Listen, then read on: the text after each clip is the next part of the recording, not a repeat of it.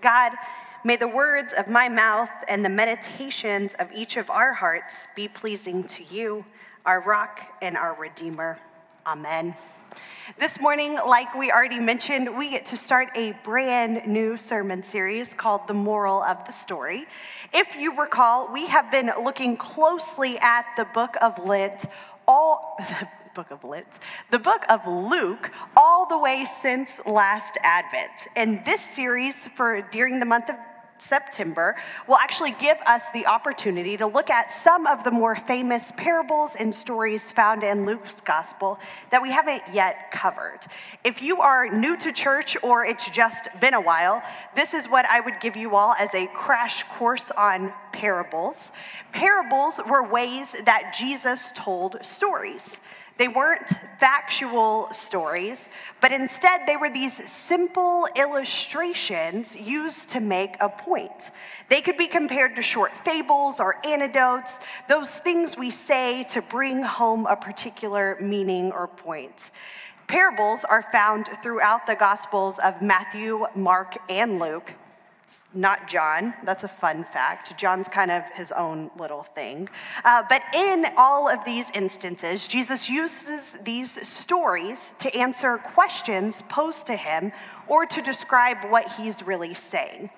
Our scripture reading today will focus on one such parable. This is the part in the sermon where I was going to have like a drum roll as we guessed what parable we're doing but I forgot children's time would for sure be a spoiler alert to that. So, you already know we are talking about the Good Samaritan this morning. But, like all things in Scripture, we can't just jump straight into the parable this morning. We have to look at the context from which the parable was shared. We can't just zoom straight to the parable without knowing why it was given and what context it was used. So we are going to actually begin a little before the parable. We're going to look at Luke 10, verses 25 through 28. Hear these words from the Gospel of Luke. A legal expert stood up to test Jesus. Teacher, he said, what must I do to gain eternal life? Jesus replied, What is written in the law? How do you interpret it? He responded, You must love the Lord your God with all your heart, with all your being, with all your strength, with all your mind, and love your neighbor as yourself. Jesus said to him, You've answered correctly. Do this, and you will live. Unsurprisingly, there are a lot of interpreters and scholars who have a lot of opinions on this lawyer, on why he would be testing Jesus and what his ulterior motives may really be. But as the layperson reading this, we don't really get any of that at face value. On a first reading, we know that a Jewish legal expert is asking Jesus some really hard hitting questions and that the legal expert may already know the answer to all of these questions too. It's like he's trying to trap Jesus. We can speculate, though, on his motives another day. The important thing here is that we see how the scene is set between Jesus and Jewish leaders who are questioning him and really putting him to the test. But before we talk about the parable, I want us all to think about this question When was the last time you felt like someone passed you by? I want us to think of these moments in our lives where we expected someone to step up and help us, and instead everyone looked the other way, or as Paris said, do, do, do, do, do, acted like they didn't see us in the first place. When I was in elementary school, my parents, my little sister, and I were driving home and we got a flat tire. I remember being on a very busy road and feeling super embarrassed that I was on the side of the road stranded with my family. I'm sure that my parents were trying to come up with some plan to change the tire, but I don't really remember that part of the story.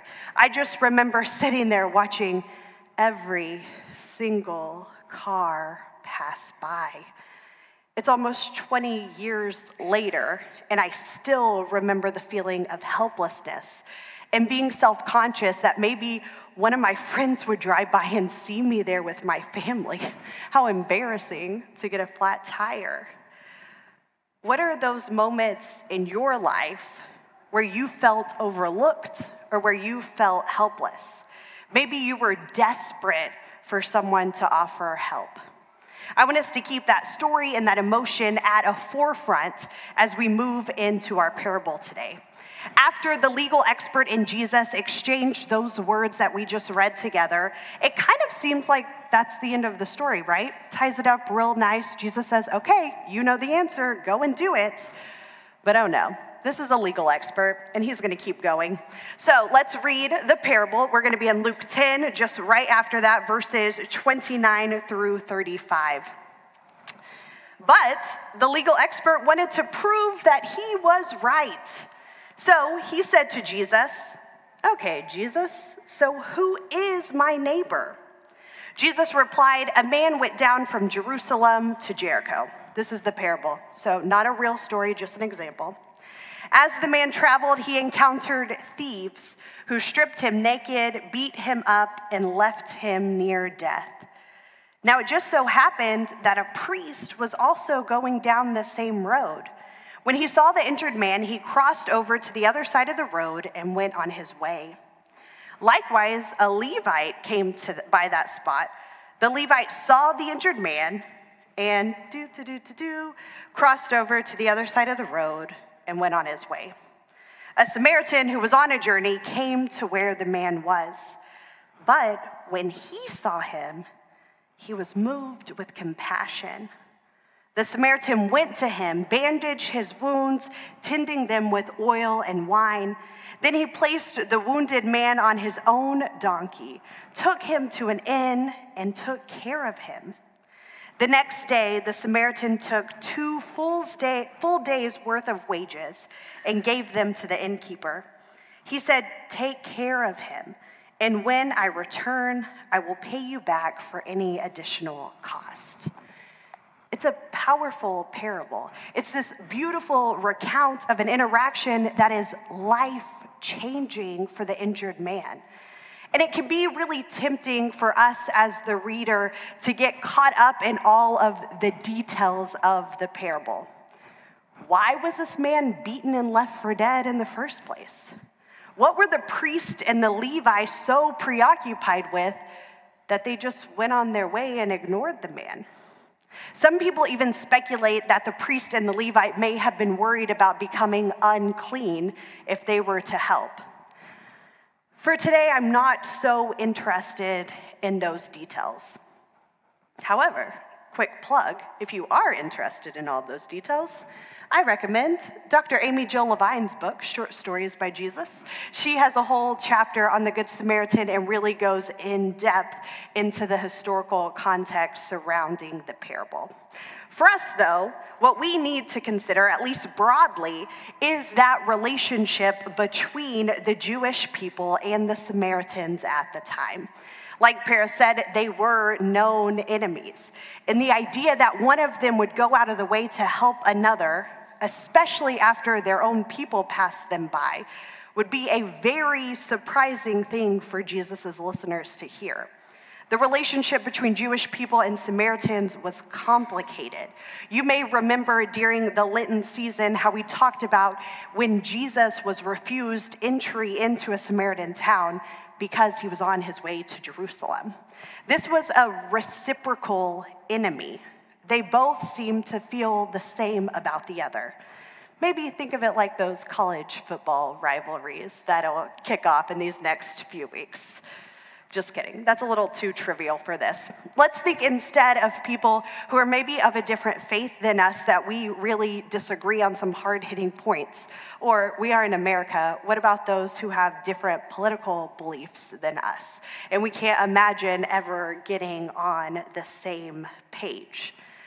The Samaritans and the Jewish people were close enough locationally to cross paths regularly but when they did, they preferred to avoid each other when they could. I find it also really interesting in this story that while the Samaritans were looked down upon by the Jewish people, The Samaritan was not a person on the margin in this story. They are traveling, they are well off, they have money, and they have standing enough to reassure the innkeeper that he would pay for any additional cost the injured man may incur. It's not, this is not a parable about a guy on the margin helping another guy on the margin. Instead, it's about the unexpected neighbor being the neighbor. And still, there's something about this parable that seems to go even deeper than that. Scholars agree that if this were simply the typical love your neighbor parable, then the man in the ditch would have been the Samaritan. And the person helping would have been the Jewish people. They would have put themselves in that spot. Oh, yeah, I should help someone who's hurt. Instead, though, Jesus is giving this parable to a Jewish audience, and he places the Samaritan as the one giving help to the injured man. And Jesus' audience probably would not have identified with the Samaritan man. They would not have sat there as Jesus told this parable and thought, huh, I should be like the Samaritan. Because they would never want to be like a Samaritan. I wonder if Jesus forces them instead to put themselves in the shoes of the injured man or in the place of the two people who ignore them and walk them by. And if the Jewish people were encouraged to identify with the injured man, then this parable may move them to believe that being a neighbor means identifying with someone on the margins. To think about what if that was me in the ditch left for dead? Would I allow someone I look down upon to help me, to heal me, to give me new life? What about each of us? Do we see all people worthy of that kind of redemption? How do we too identify with the injured man? As Jesus wraps up the parable, he engages again with the legal experts. Let's look at Luke 10, verses 36 and 37.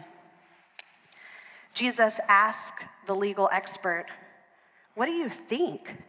Which one of these three was a neighbor to the man who encountered thieves? Then the legal expert said, The one who demonstrated mercy toward him. He can't even say the word Samaritan. Jesus told him, Go and do likewise. This is the word of God for the people of God. Let the church say, Thanks be to God in both of these interactions with the legal expert, before the parable and after the parable, Jesus asked the lawyer, What do you think? What's written in the law? How do you interpret it? And then again, what do you think? Which of these three was the actual neighbor to the man who was injured? The thing about Jesus' parables in all three of the Gospels is that they're rarely tied up with a pretty bow and explained neatly. Instead, Jesus leaves it to the interpretation of the hearer. It's a big reason that all of these years later, we are still dissecting and wondering more about the parables. I enjoy that about these kind of stories because I can find something new in it every time I engage with the text. Today, our challenge is to instead of wondering how we should not be a neighbor or how we should not treat one another, we must look at what the neighborly one did. When Jesus asked of the legal expert which of them were a neighbor, the legal expert tells us exactly how we are called to neighbor to the world around us. He answers Jesus, the one who demonstrated mercy toward him. Mercy. It's not so much about who is our neighbor, which is the original question posed to Jesus. But the real question is what does being a neighbor to someone else actually look like practiced out in the world? If we accept that all of the world is our community, that they are all fellow human beings, our neighbors, then this parable tells us exactly how we are called to be a neighbor to all. We are called to show mercy. It's really easy for us all these years later to demonize the lawyer for challenging Jesus, or to demonize the priest or Levite for passing the man along the road. But we're not here to demonize anyone this morning. Instead, I wonder what we can learn from the challenging of Jesus and the passing of the injured man, other than don't do that. What do these actions lead us to do as modern day Christians? We've already talked about how this is a parable. It doesn't mean it necessarily happened or it's a factual account, but Jesus clearly shares it for a reason. And Jesus intentionally shares it with a Jewish legal expert. We begin following the greatest commandment when we show mercy to others, when we are that neighbor. It begins with seeing the person right in front of us and then being so moved with compassion that we act on that compassion. That's where true mercy happens. Here at Christ United, we are passionate about showing mercy. Last week, if you were with us in Modern Music in the Morning, we packed 100 food packages and 50 female hygiene kits for people here in the Plano community. This week, we start a brand new mission that I introduced in our newsletter, where we're partnering with Synergy, the Wesley Foundation just down the road at UTD, to stock the pantry for college students throughout the school year. We here know what it means to be compassionate people and to be moved that we must go forward and act in the world. But that's only part of the equation to Jesus' parable. We also have to put ourselves in the shoes of the one being served. In what way, in each of our own lives, are we yearning to be seen, to be helped, to be shown compassion?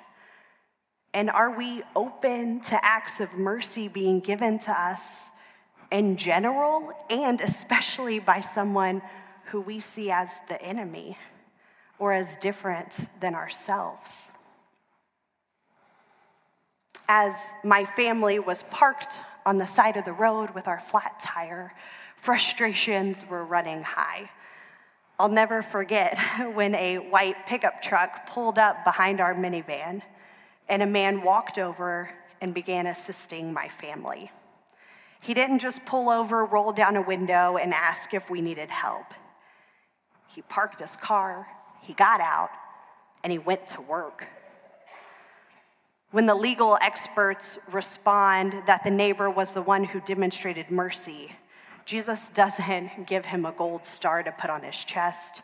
Jesus doesn't cheer him on or pat him on the back or ask him to repeat his beautiful answer to the class. Jesus simply says, Go and do likewise. May we too go and do likewise. Amen.